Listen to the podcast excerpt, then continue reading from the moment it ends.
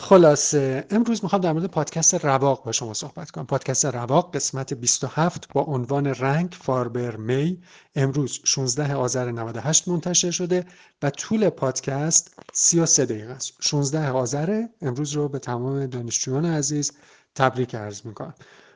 برای یکی از دوستان این تبریک رو فرستادم و اون هم به من گفتش که آقا این روز رو باید به من شما تسلیت بگی نه تبریک. در هر صورت این روز رو به همه دانشجویان عزیز تبریک و تسلیت عرض می‌کنم. پادکست رواق رو فرزین رنجبر عزیز تهیه می‌کنه و طبق گفته توضیحات پادکست من همیشه این توضیحات پادکست رو میخوندم. یعنی خیلی کوتاهش رو می‌گفتم که راجع به روانشناسی اگزیستانسیالیسته.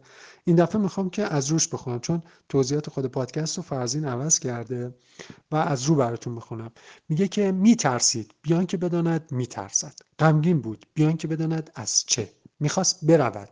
بیان که بداند به کجا. دلتنگ بود.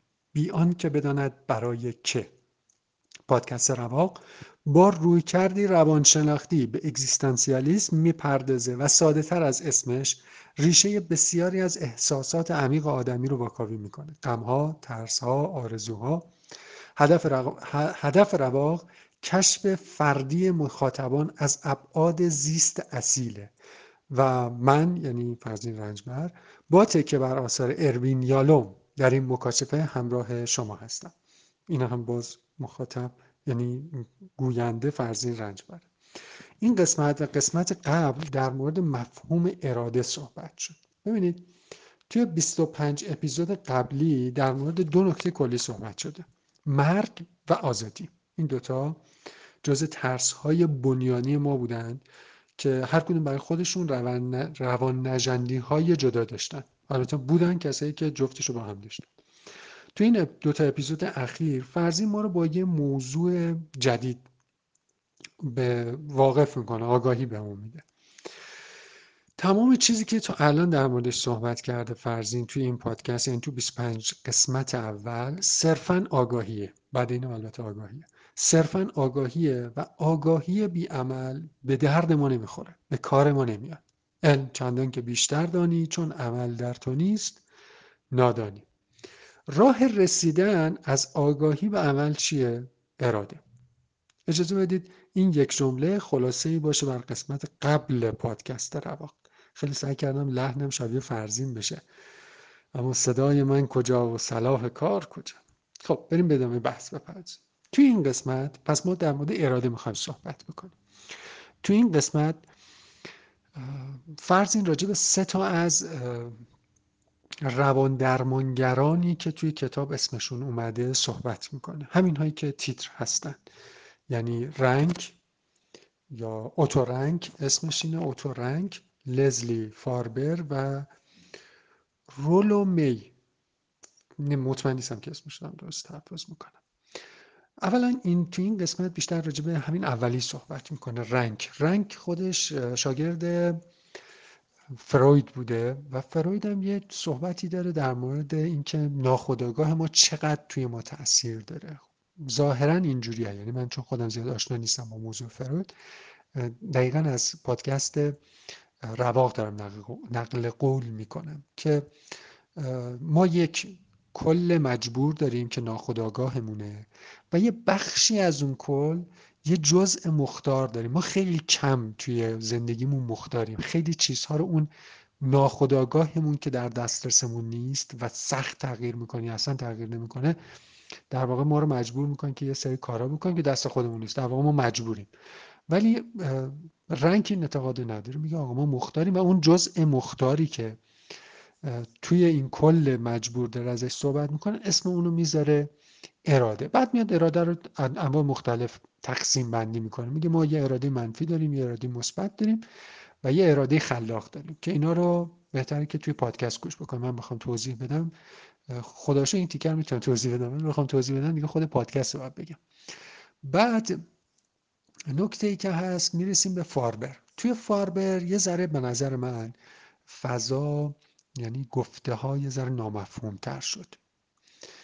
از این جهت که فرض اومد گفتش آقا فاربر اعتقاد داره ما دو نوع اراده داریم یکی خداگاهه یکی ناخداگاهه.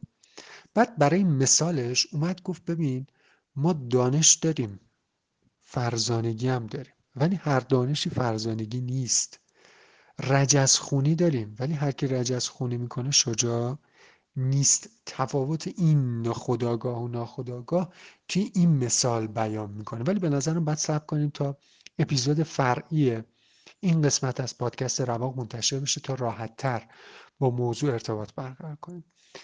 نفر سوم که میه من نمی‌دونم رولومی اسمش رو هم درست میگم یا نه میاد میگه که ببین ما آزادی داریم مسئولیت داریم آگاهی داریم عمل داریم تغییر داریم ولی بین آگاهی و اراده یک چیزی می‌ذاره به اسم آرزو. میگه ما باید آرزو داشته باشیم تمنای وسال داشته باشیم.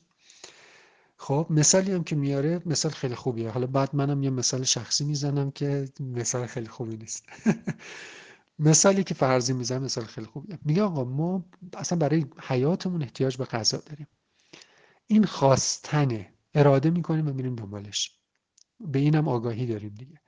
ولی یه موقع از آرزو می‌کنیم. آرزوی دستپخت مادرمون رو داریم. نه اینکه حتما مادرم از دنیا رفته باشه. آرزوی اون دستپخت داریم. ممکن شب هم بریم خونش یا خونه مادرمون یا اینکه اصلا باش زندگی می‌کنیم میریم و دستپختش رو می‌خوریم.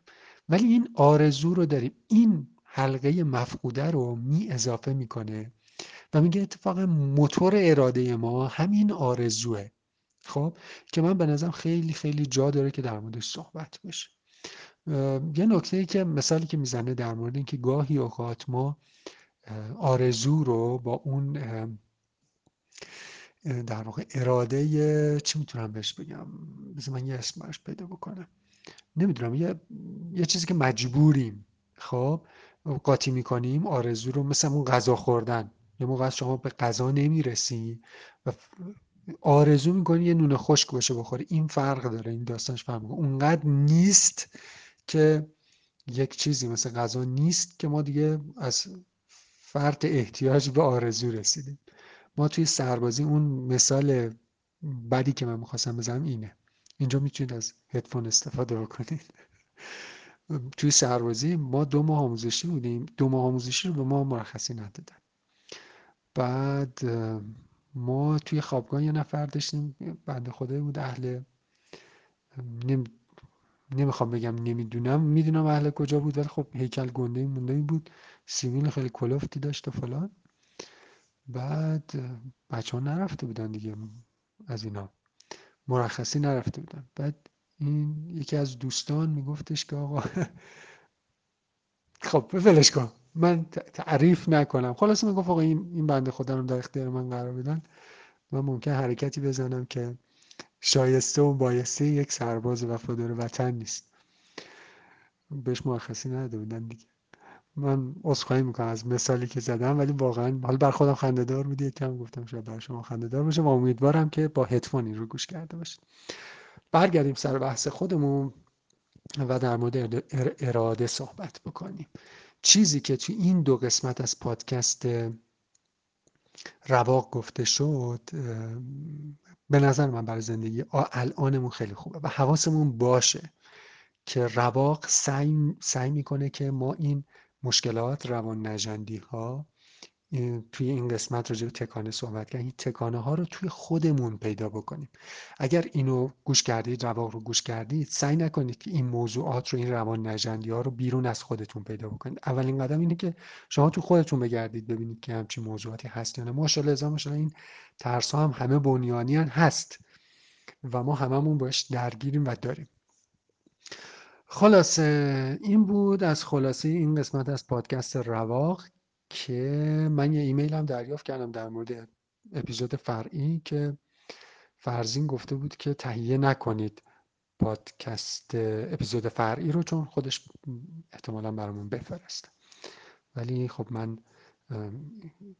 پیام رو دیر دیدم و رفتم و اپیزود فرعی رو تهیه کردم. فرزین جان اگه صدای من رو میشنوی امیدوارم که این مورد رو هم لحاظ بکنی.